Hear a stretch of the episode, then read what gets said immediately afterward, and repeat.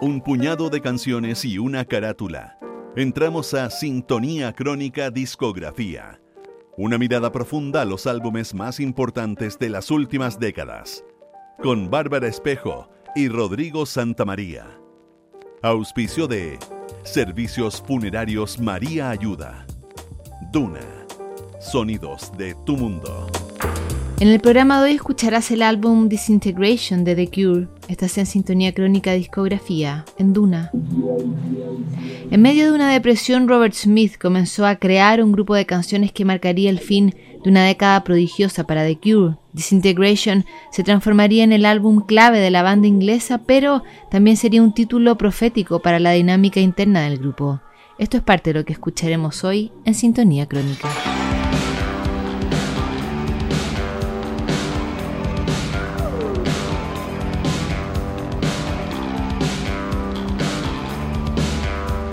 1989 fue un año de cambios en la política global. A través de toda Europa Oriental proliferaron las revoluciones anticomunistas, culminando con la estrepitosa caída del muro de Berlín. Por cuarta vez desde 1900, Estados Unidos invadía Panamá para derrocar a Manuel Noriega. Los cambios también llegaban hasta Sudáfrica. Nelson Mandela ha salido de la cárcel tras 27 años de prisión. En el mundo de la música, 1989 se vio inclinado al pop masivo. Milli Vanilli, New Kids on the Block y Richard Marx llegaron al número uno de la lista Billboard. En Inglaterra, The Cure lanzó uno de sus álbumes más oscuros y emblemáticos, Disintegration.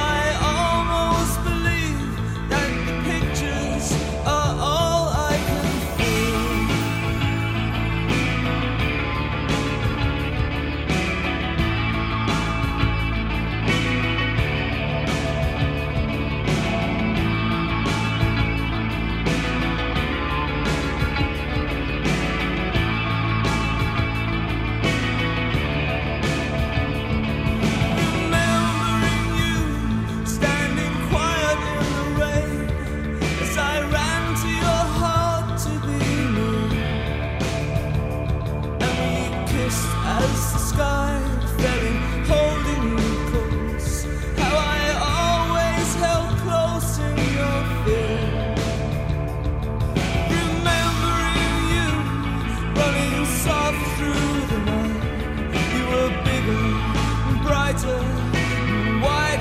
snow.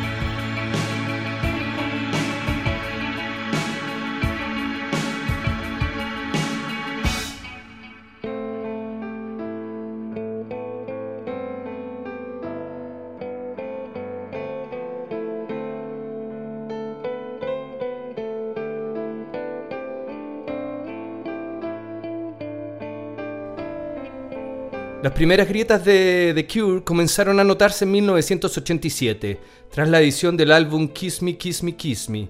Aunque el grupo había logrado su primer disco de platino y ya era un acto reconocido en la escena pop, la gira mundial dejó agotada a la banda. El líder Robert Smith sentía que esta nueva etapa en su vida convertido en estrella de la música lo estaba llevando a la depresión y necesitaba apartarse de las luces y las cámaras. El estado depresivo de Smith pareció incrementarse cuando se dio cuenta que en abril de 1989 cumpliría 30 años. Su estado de ánimo marcó la pauta de las canciones que comenzó a escribir en su nueva casa de Londres, donde se mudó con su entonces novia Mary Poole. La estabilidad de The Cure comenzaba a desmoronarse.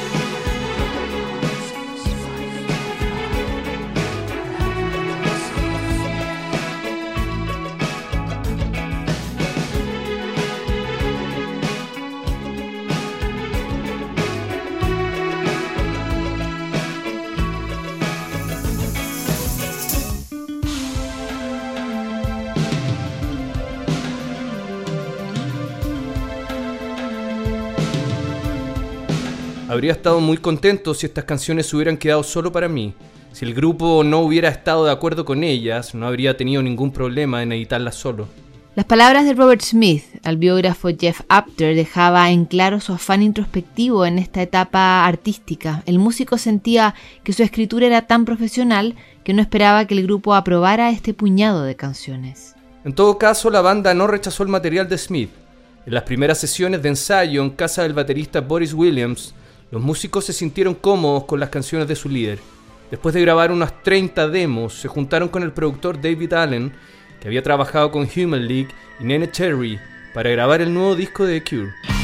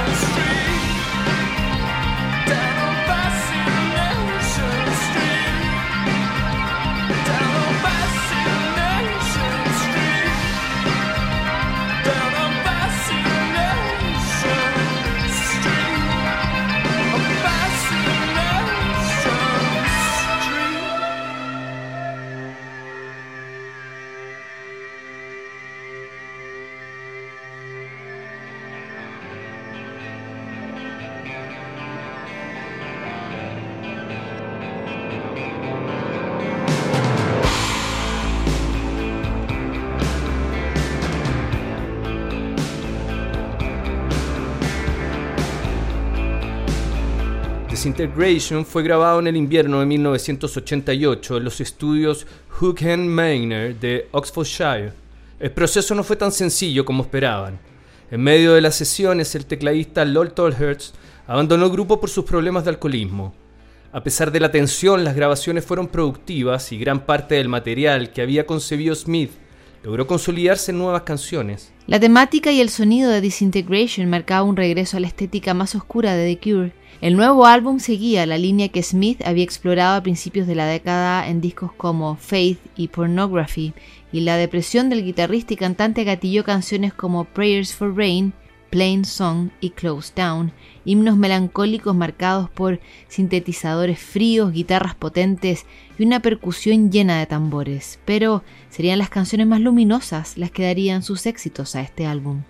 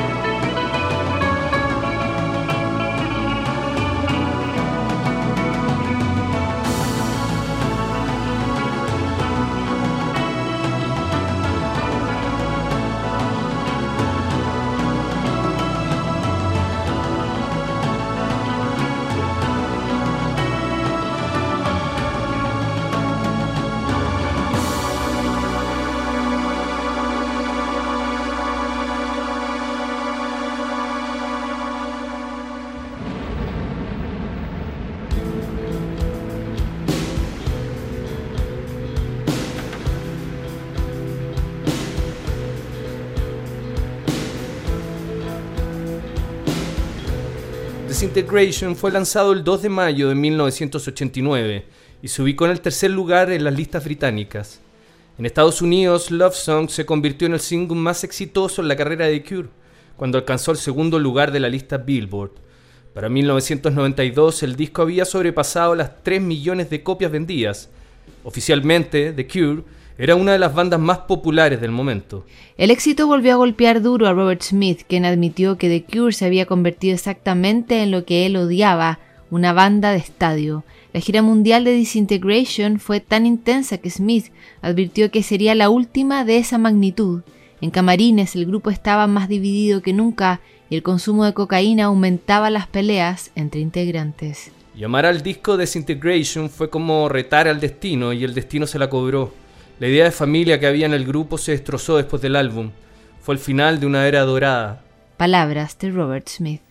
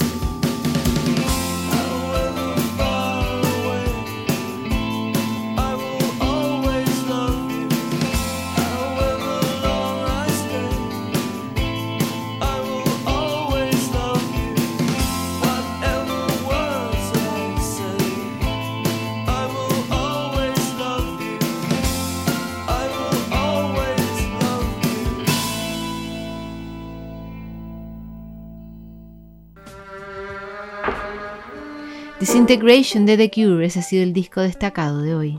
Para profundizar más en esta etapa de The Cure, te invitamos a escuchar la colección Geller de Singles 1987-1997, editada por el sello Electra. ¿Sabías que puedes comprar de forma anticipada los servicios funerarios de María Ayuda? Entrégale a tu familia la tranquilidad que necesitan y estarás apoyando a cientos de niños de la Fundación María Ayuda.